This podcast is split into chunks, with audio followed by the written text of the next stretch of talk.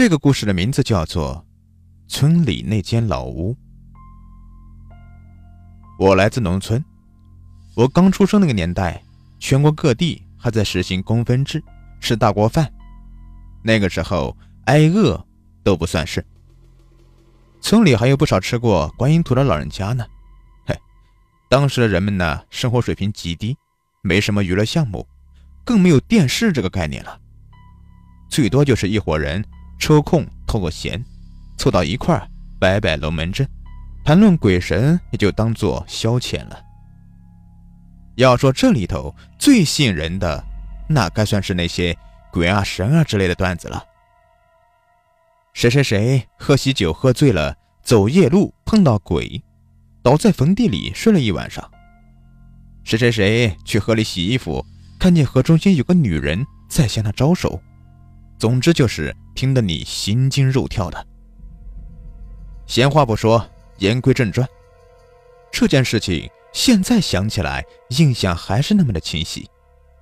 打从我记事开始，我记得当时的村子十分的破旧，几乎每家每户都是那种全字形木结构的房子，有些甚至因为年头太久，已严重的倾斜了，看上去随时都有坍塌的危险。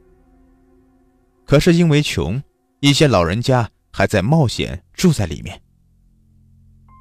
从我家去往村里的中心位置，需要经过一段幽暗的巷子。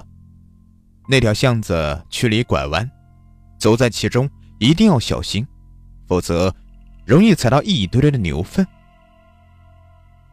巷子窄而深，走在其中，头顶是从两边挤过来的黑沉沉的屋檐。在巷子的右侧有一间很古老的老屋，整个屋都已经严重的倾斜了。可就是不倒，很佩服造这所房屋的木匠。我每次经过那户人家的时候，心里都不由自主的发毛。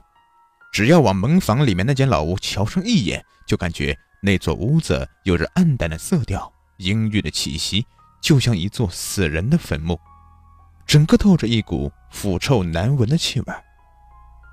而住在这个屋子里的人，甚至比屋子本身还要恐怖。屋子的主人是个年过七十的孤寡老妇人。说她是孤寡老人也不全对，因为她有好几个儿子，而且就住在离她家不远的隔壁。但是儿多无孝子，竟然没有人在乎老人的生死。良心发现了，就去给他一口剩饭吃，否则就任他饿着。如此一来，老太婆只能顾影自怜，日渐消瘦。你甚至能从她深深凹陷下去的眼窝中，清晰的看到她眼球的形状。他的精神有点不正常，有时候喜欢神神叨叨的站在二楼，对着路边的人咬牙切齿，又或者面带微笑的咒骂着很难听的话。也不知道是不是把所有人都当成那几个不孝子了。他有个很经典的动作，就是喜欢瞪着别人，然后用左手食指。对着过路的人一勾一勾的，仿佛要叫人过去。我每次就是被他这个动作给吓的，所以每次经过他家大门口，我都是提足一口气，撒丫子飞跑过去。但是有时还是忍不住侧眼去看那座老屋子。我们那个时候没什么好玩的，所以一到夜晚来临，村里一大群孩子就不约而同的跑到晒谷场上玩耍。玩什么的都有，不过最经典的还要数躲猫猫。我们一大帮娃，少说有三四十个人，说好了兵分两派，一派去躲藏，另一派等着去搜寻。那天晚上，我们玩了好一阵的躲猫猫，但因为藏的不够深，很快就被找到了，觉得好没意思，不够刺激。当时轮到我们这一队的小孩躲藏。我和二赖子两个人就合计躲得远一点，让他们找不到。于是两个人兴奋地摸着巷子的古墙往前走。没有灯，四处都是一片漆黑。我们不知道摸进了哪里，反正是摸到了一户人家的家里去了。那时的治安特别好，一般都不会把门上锁。当时我有点害怕，我说：“咱们还是去别的地方吧，这里好黑呀。二赖子说：“越黑的地方，他们越找不到。来，快跟我来。”我想想，还是跟他一起吧。两个人也没什么好怕的。当时我的手是被二赖子拉着的，但我隐隐感觉二赖子的手比一般小孩的手大，而且也很粗糙，就像是手上戴了一只蛇皮手套一样。因为没有光，我也分不清楚。于是，两个人摸进了一个空空的房间里。这时，我就闻到了一股有点像棉絮泡在茅坑里发霉很久那种味道。我也没管那么多，因为在农村嘛，到处都飘着猪牛羊狗拉出的那种便便的味道，空气好不到哪里去。我忽然摸到一个洞状的物体，那个洞四四方方，有小方桌那么大。我心想，这里面应该是很隐蔽的，躲在这里真的是太安全了。没等我说话，二赖子就先钻了进去。他往里面爬了一截，然后。回过头，划燃一根火柴，借着火光，我看到他的脸白得吓人，还对我用左手食指勾了勾手，说：“快进来吧，快来呀，快来呀。”然后还露出一个很诡异的笑容。这个笑容，我当时就打了一个冷战。不过，也不知道自己脑子里是怎么想的，就好像是很听话似的，就蒙圈了。鬼使神差的就爬了进去。他说话的声音在洞里嗡嗡直响，像是得了重感冒一样，有些听不清楚。我当时也没多想，反正是有个伴，我就没那么怕了。我们躲好之后就都不出声了，因为怕被发现，我连大气都不敢喘。不过渐渐的，我发现不太对劲儿了。因为，我身后的二赖子不但没有说话声，而且竟然连呼吸的声音都听不到。一个大活人，怎么可能不换气儿？我正想回过神去看看这个家伙怎么回事，突然就觉得有两只大手穿过我的胳肢窝，从背后一下子紧紧地抱住了我，我胸口瞬间收紧，直闷得慌。像是被一块大石头压着似的，透不过气，想叫却叫不出声，一瞬间就像是掉进了一个万丈深坑里，全身不着力。再后来就什么也不记得了。结果第二天，全村人都出动了，到处喊我的名字，每个角落里都找遍了，几乎是把整个村子翻过来找，都没把我找出来。我爸妈更是急得直跺脚，都以为我被外地人给拐走了。最后没辙，只好请来村里的老阴阳先生，通过设坛烧香、丢角子问卦、用罗盘，才把我找到。当时我睁开眼睛的时候，只见眼前是不断晃动的地面，屁股上一阵阵火辣辣的痛。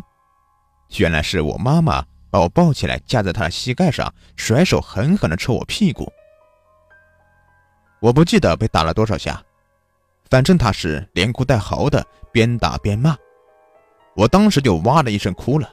那个老阴阳先生说：“哭了就好，娃哭了就没事，已经醒了。”在场的也都是议论纷纷，虚惊一场。后来我听别人说了才知道，原来我躲的那个地方，正是那个孤寡老人中堂边上停放了一口黑漆木棺材。我还在里面睡了整整一个晚上。当时我气坏了，去找二赖子算账，怪他为什么不告诉别人我在那里躲着。二赖子用手挠着头，很委屈地说：“那天晚上，你走在前面，我在后面撒了泡尿，我叫你等等我，嗯，可是你就自己一个人往前走去了，我叫你你都不理我，等我追你的时候。”你已经不见了，我也不知道你去哪里了。这件事情本来算是过去了，可更加诡异的事情却在不久之后就发生了。原来，那个孤寡老人在饿了两天之后，躺在床上动不得。当他的大儿子上楼去送饭的时候，就对他说：“呃，儿呀，能不能一天给我送一餐饭呢？我我都快饿死了。”谁料他大儿子随手就是啪的一个巴掌打在老母亲的脸上，然后凶恶的吼道：“死老太婆，疯老太婆，你老糊涂了吗？今天早上……”才给你送过一碗米汤，你喝完就忘干净了。你妈的，就知道吃吃，快吃吧，最好噎死你！老太婆不敢说话，端起碗，或者眼泪，默默的往肚子里面吞。吃饱后，想想这日子不好过，自己也一把年纪了，心里一凉，然后就在二楼的房檐上用牛绳把自己吊死了。据几个。把他从吊绳上解下来的人说，当时他两眼还是直勾勾的斜向路上，充满怨气，同时左手食指还保持那个勾人的动作，似乎随时要把人的魂勾过来一样。听到这，我不禁一阵毛骨悚然，因为我突然想起来，我在那个黑黑的洞口里时，二赖子。回过头，笑着对我做出来的那个让人心惊肉跳的一勾一勾的动作。再后来，老太婆要入棺的时候，据说她的手由于这个动作僵硬了，卡着棺材下不去，没办法，最后只好把那个手活活的掰断了，才放入棺材里。这件事情可以说在我幼小的心灵里。划过一个重重的一刀。很多知道这个事情的村民都说我的命是老阴阳先生捡回来的。后来我的确拜了这位德高望重的老先生为继父，直到现在都还有来往。通过这个事情，我觉得神马无神论都他妈是浮云。没有经历过，我不敢这么说。但我亲身经历的是。我不可能骗自己，那是做梦。总之一句话，这事是真的。至于你信不信，哼，反正我是信了。